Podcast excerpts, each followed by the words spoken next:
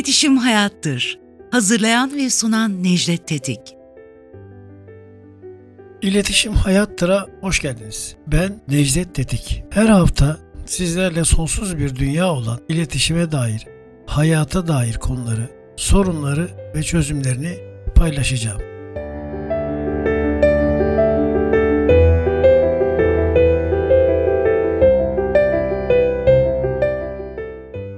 İletişim Hayattır'a hoş geldiniz. Ben Necdet Tetik. Sevgili dinleyenlerim 8. bölüme başlamadan önce hepinizi saygıyla selamlıyorum. Anlatımlar arasında kopukluk olmaması niyetiyle her bölümde bir önceki bölümün bitimine yakın konularını tekrarlayarak anlatmaya programımızı yapmaya çalışıyorum. Yine bir değişiklik yapmadan 7. bölümün sonunu hatırlatmak istedim. Bildiğiniz üzere 7. bölümün sonunda algı gerçektir kavramını açmaya son olarak da önümüzdeki programda yani bu programda vaktimizin kalması halinde dinlemek bahsine gireceğimizi vurgu yapmıştık. Şimdi 7. bölümün sonundan devam edelim. Anlatmaya çalıştığım algı iletişimde gerçektir. Algı nedir? Algı kişilerin, kişinin, kişilerin veya toplumu herhangi bir olayı, herhangi bir toplumsal kavramı gerçeğinde olduğu gibi değil de bizim inanılmasını istediğimiz şekilde anlaşılabilmesi için yapılan her türlü eyleme algı denir. Yani algı bir kabul yaratmaktır. Olayları, kavramları öyle anlatırsınız, öyle dizayn edersiniz ki konusundan, kapsamından tamamen kopuk bizim anlatmak istediğimiz şekilde toplum bunu kabul eder. Buna algı denir. Bu daha çok siyasi iletişimde geçerli olan bir kavram olarak bilinir, kabul edilir. Ancak iletişimin tamamında geçerlidir. Yani siyasi iletişimle kısıtlı değildir. Dolayısıyla algı kavramını çok iyi anlamadan iletişimin ileri aşamalarına geçmeyi ben çok doğru bulmuyorum. Onun için bugün size dünyada bugüne kadar çok önemli olayların nasıl olduğunu ve nasıl algılandığını anlatmak üzere birkaç örnek vereceğim. İnsanoğlunun tarih boyunca yaptığı en kötü eylem savaştır. Savaşın iyisi olmaz. Savaş yapmak için bir tarafın savaş yapmaya niyetlenmesi, karşı tarafla veya taraflarla savaş yapmak için sebepler yaratması gerekir. Gerçekten sebepleri varsa savaşı karşı taraf istiyor demektir. Savaşın sebepleri başlı başına kötüdür. Savaşın kendisi kötüdür, oluş şekli kötüdür. Savaşın sonuçları oluş şeklinden çok daha kötüdür. Dünya, insanlık tarihi, savaşların tarihidir bir anlamda. Ancak biz 19 ve 20. yüzyılları yakın tarih olarak kabul ettiğimiz için özellikle 20. yüzyılı yakın tarih olarak kabul ettiğimiz için 20. yüzyılda daha ziyade yapılan savaşları savaşlardan önceki algı yaratma gayretlerini savaş esnasında olanları ve savaşların yarattığı sonuçları konuşarak iletişimin savaş kavramında, savaş eyleminde daha doğrusu nasıl kullanıldığını anlatmaya gayret edeceğim. Sebep de bundan sonraki hayatımızda, yaşantımızda biz inşallah savaş görmeyiz ama savaşsız bir yaşamın olacağını ben düşünemiyorum, inanmıyorum. Çünkü insanoğlunun yaratılışında böyle bir eylem dürtüsü maalesef var. Şimdi bilinen 20. yüzyıldan bahsedelim. Bir, Birinci Dünya Savaşı'nı biliyoruz. İkinci Dünya Savaşı'nı biliyoruz. Üçüncü Dünya Savaşı zaten halen devam etmekte. Başladı ve devam ediyor. Sadece bunun birinci ve ikinci Dünya Savaşlarındaki gibi başlangıç tarihleri ve başlatan olayların adı konmadığı için 3. Dünya Savaşı'nı toplum kabullenmekte sıkıntı çekiyor. Ama esasen etrafımıza baktığımız zaman dünyada olan bitene baktığımız zaman halen bir 3. Dünya Savaşı'nın devam etmekte olduğunu ve bunun boyutlarının giderek büyüdüğünü ileride çok daha vahim neticelere yol açacağını kestirmek mümkün. İnşallah yanılıyor olalım. Böyle bir şey olmasın. Barış içinde bir arada dostluk ve kardeşlikle yaşayalım. Dileğimiz bu. Büyük savaşların öncesinde mutlaka büyük ekonomik krizler oluyor. Ekonomik krizler ülkelerin geçim dünyalarını, vatandaşlarının geçim şartlarını ve ekonomik yapılarını etkilediği için mutlaka başka ülkelerle genellikle sınır komşularıyla Amerika bundan ayrı tutulabilir. Yani sınır komşu su bakımından ayrı tutulabilir. Savaşmak zorunda kalıyor. Amerika sınır komşularıyla savaşmadığı halde örneğin 1. ve 2. Dünya Savaşı'na taraf olmuştur. Taraf olmayı istemiştir. Çünkü kendisini ayakta tutan bu savaşın sebepleri ve önceden kestirilmiş sonuçları vardı. Birinci Dünya Savaşı'ndan sonra dünya ekonomisi düşünülenin aksine son derece büyük bir sıkıntıya özellikle çıkmaza girdi. 1929 yılında 1930 krizi olarak başlayan dünya ekonomik buhranı o günkü adı, bugünkü adı da krizi dünyayı bilhassa Amerika ve Avrupa'yı fena şekilde sardı. Durum Asya için de aynıydı. Avrupa'da bazı ülkeler önemli tedbirler almaya başladılar. Aynen bugün olduğu gibi göçü önlemek, göçmenleri azaltmak, mültecileri kabul etmemek, azınlıklara tabii ki bugünkü insan hak ve hürriyetleri kavramı bu kadar gelişmediği için tam uygulanmasa bile yani o zamana göre bugün daha iyi durumlardayız. Bu şartları göz önüne alarak ekonomik tedbirler uygulamak zorunda kaldılar. Bu ülkelerin en önemlisi Almanya'ydı. En çalkantılı ülke Almanya'ydı. Almanya 1930 yılından itibaren kıyamete kadar sürecek çok büyük bir vahşetin temellerinin atıldığı bir siyasi atmosfere girdi. İnsanlık tarihinin hiç unutmayacağı, hiçbir şekilde silemeyeceği, aklından atamayacağı büyük vahşetleri sebep olan 2. Dünya Savaşı sürecinin başlatma yoluna girdi. Tabi bu işin kahramanı da bildiğiniz gibi Adolf Hitler ve onun propaganda bakanı şeytanın biz iletişimcilerin çok kötü nitelediği şeytanın yeryüzündeki elçisi Joseph Goebbels. Bu ikili öyle kararlar aldılar, öyle eylemler yaptılar. Savaşı o hale getirdiler ki yaklaşık 50 ila 60 milyon arasında insanın katledildiğini tarih kitapları hala kesinlikle bu sayının bunun çok üzerinde olduğunu söylemekle beraber tam olarak tespit edemiyor. Bundan önce Birinci Dünya Savaşı'nda bir konuya atlamadan geçmemeliyiz. Bizi çok ilgilendiren bir durum var. Biliyorsunuz Türkiye Cumhuriyeti Osmanlı İmparatorluğu'nun bakiyesi bir cumhuriyettir. Yani Birinci Dünya Savaşı'ndan sonra biz müttefiki sayıldığımız Almanların ma- mağlup olmasından sonra işgali uğramış ve bundan Kurtuluş Savaşı sayesinde Atatürk'ün ve silah arkadaşlarının hepsini rahmetle, şükranla, minnetle anıyorum çok büyük gayretleri ve milletimizin de büyük kahramanlıkları neticesinde Kurtuluş Savaşı vermiş bir milletiz.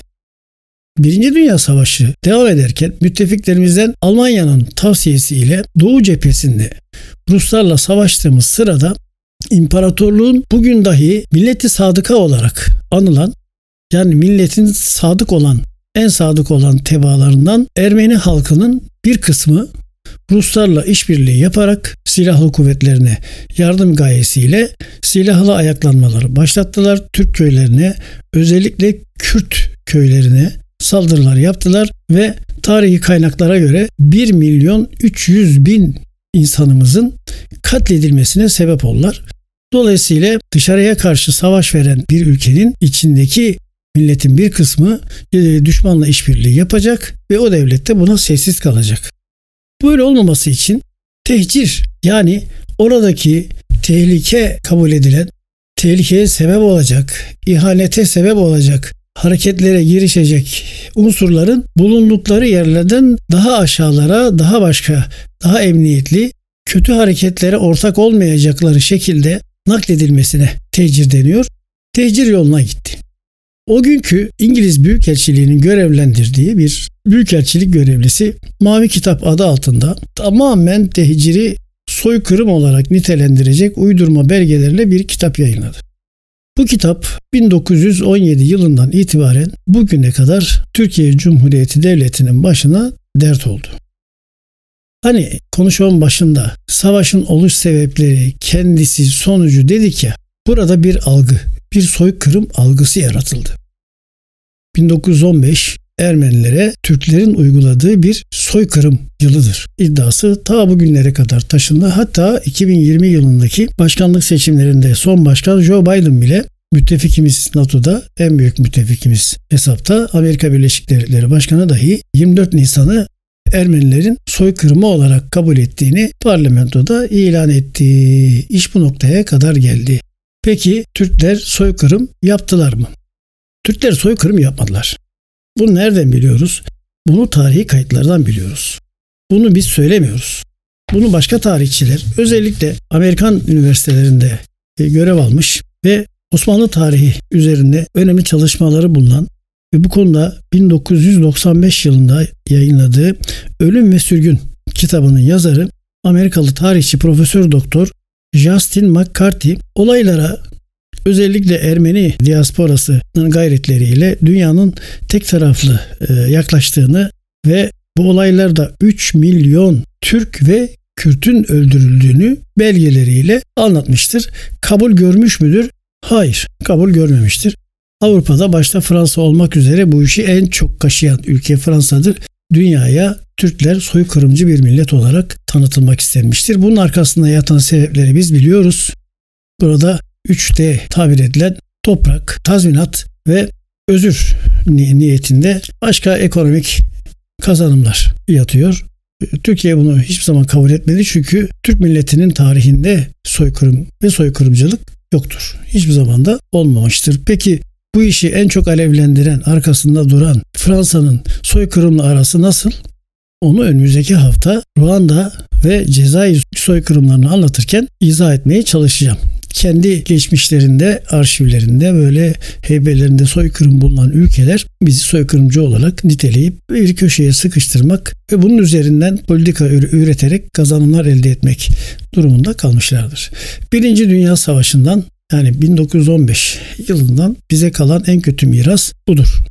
Kurtuluş Savaşı bilare arkasından Türkiye Cumhuriyeti'nin ilanı Cumhuriyet'in Milletler Cemiyeti'ne Cemiyeti Akvam'a kabulü bütün bu olaylar sırtımızdaki bu kamburu hala kaldırmamıştır. Tüm devlet adamlarımız Cumhuriyet'in ilanından bugüne bu konu zaten Cumhuriyet'in ilk yıllarında ortaya atılmadı. Çok sonraları ortaya atıldı. Cumhuriyet'in ilanından bugüne bütün devlet adamları bizim arşivlerimizin, tarihi belgelerimizin her zaman herkese açılabileceğini Ermeni konusunun getirilip incelenebileceğini açık bir dille ifade ettiler ama aynı tutumu biz Ermenilerden görmedik. Peki Ermeniler acaba geçmiş tarihleri temiz olan bir e, ulus mu? Yani birçoğunu tenzih ediyorum. İçimizde yaşayan kardeşlerimizi tenzih ediyorum. Ama Ermenistan'ın en son Hocalı'da yaptığı, Azerbaycan'da e, yaptığı katliamı unutmamak, anmamak mümkün mü? Değil bütün dünyanın kabul ettiği hatta Birleşmiş Milletler'in Avrupa İnsan Hakları Mahkemesi'nin savaş suçu olarak kabul ettiği bir eylemdir. Onlar önümüzdeki bölümlerde anlatılacak. Ben programı çok uzatmadan algı meselesinde Ermenilerin nasıl çalıştığını, Ermeni diasporasının Büyük Ermenistan hayaliyle Anadolu'yu bölmek, buradan bir toprak koparmak, bir Ermenistan devleti kurmak niyetiyle batılı yandaşları, abileri, arkadaşları tarafından nasıl dürtüldüğünü, öne çıkarıldığını anlatmaya gayret ettim. Bu iletişim kanallarının nasıl kullanıldığını ve nasıl acımasız, nasıl yalan üzerine kurulduğunu en somut örneğidir.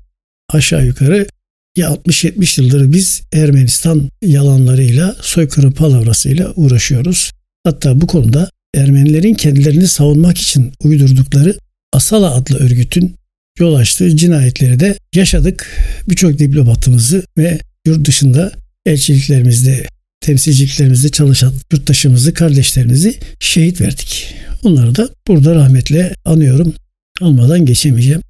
Şimdi bu bölümü çok uzun tutmamak, yalnızca Ermeni konusuyla kapatmamak, soykırım iddiası konusuyla kapatmamak için hafta içinde alışıldığı üzere biliyorsunuz ben Twitter üzerinden hangi konuyu işleyeceğimi başlıklar halinde zaman zaman yazıyorum. Geçtiğimiz haftada bu haftanın konuları arasında şansölye Angela Merkel'in ki geçen bölümü de onun sözleriyle bitirmiştik. Kristal gece ile ilgili bir sözüyle bitirmek, o olayı hatırlatıp kapatmak. Önümüzdeki hafta da Kristal Gece'yi anlatmak düşüncesindeyim. Kristal Gece nedir? Kristal Gece Almanya'nın 1930'lu yıllarda yani az önce anlatmaya çalıştığım Hitler'in dünyanın başına bela olduğu yıllarda 9 Kasım 1938 gecesi Almanya'da yaşayan Yahudilerin kendilerine, evlerine, iş yerlerine, mezarlıklarına, sinagoglarına ve Yahudilerle komşu olan, onlarla iyi ilişkiler içinde bulunan Almanlara karşı başlattıkları sabaha kadar süren çok büyük terör eyleminin adıdır. kırılan camların sokaklara kum gibi yayıldığı, insanların taş yerine, asfalt yerine, şose yerine cam kırıklarına bastıkları bir gece olduğu için bu geceye kristal gece denmiştir. Yahudi kardeşlerimiz soykırıma uğrayan Yahudi kardeşlerimiz bunu bu şekilde ifade ederler. Dünyada bunu bu şekilde kabul etmiştir. İşte bu gece için Angela Merkel İsrail parlamentosuna yaptığı son ziyarette ondan evvel iki Alman Cumhurbaşkanı da o parlamentoda konuşma yapmış ve bu geceyle ilgili özürlerini beyan etmişti. Şansölye Merkel de e, İsrail parlamentosundaki konuşmasında soykırımın dolayısıyla kristal gece başlangıcı olduğu için Almanya'nın yüz karası olduğunu söyleyerek İsrail parlamentosunda pişmanlıklarını ve üzüntülerini dile getirmişti. Geçen bölüm olduğu gibi bu bölümde Sayın Merkel'in, Şansölye Merkel'in sözleriyle programı bitirmiş olduk.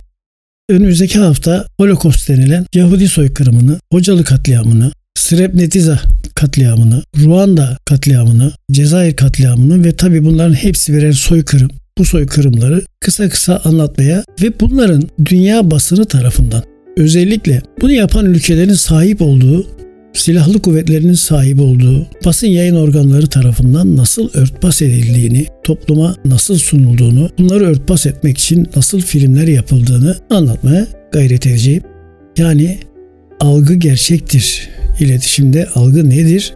Algı gerçektir. Peki her algı gerçek olarak kalıyor mu yoksa zaman içinde gerçekler algıyı alt ediyor mu? Anlatmaya gayret edeceğim. Bana zaman ayırıp dinlediğiniz için çok teşekkür ediyorum. Hepinize ayrı ayrı minnettarım. Önümüzdeki hafta görüşmek dileğiyle hepinize saygılarımı, sevgilerimi sunuyorum. Hoşçakalınız.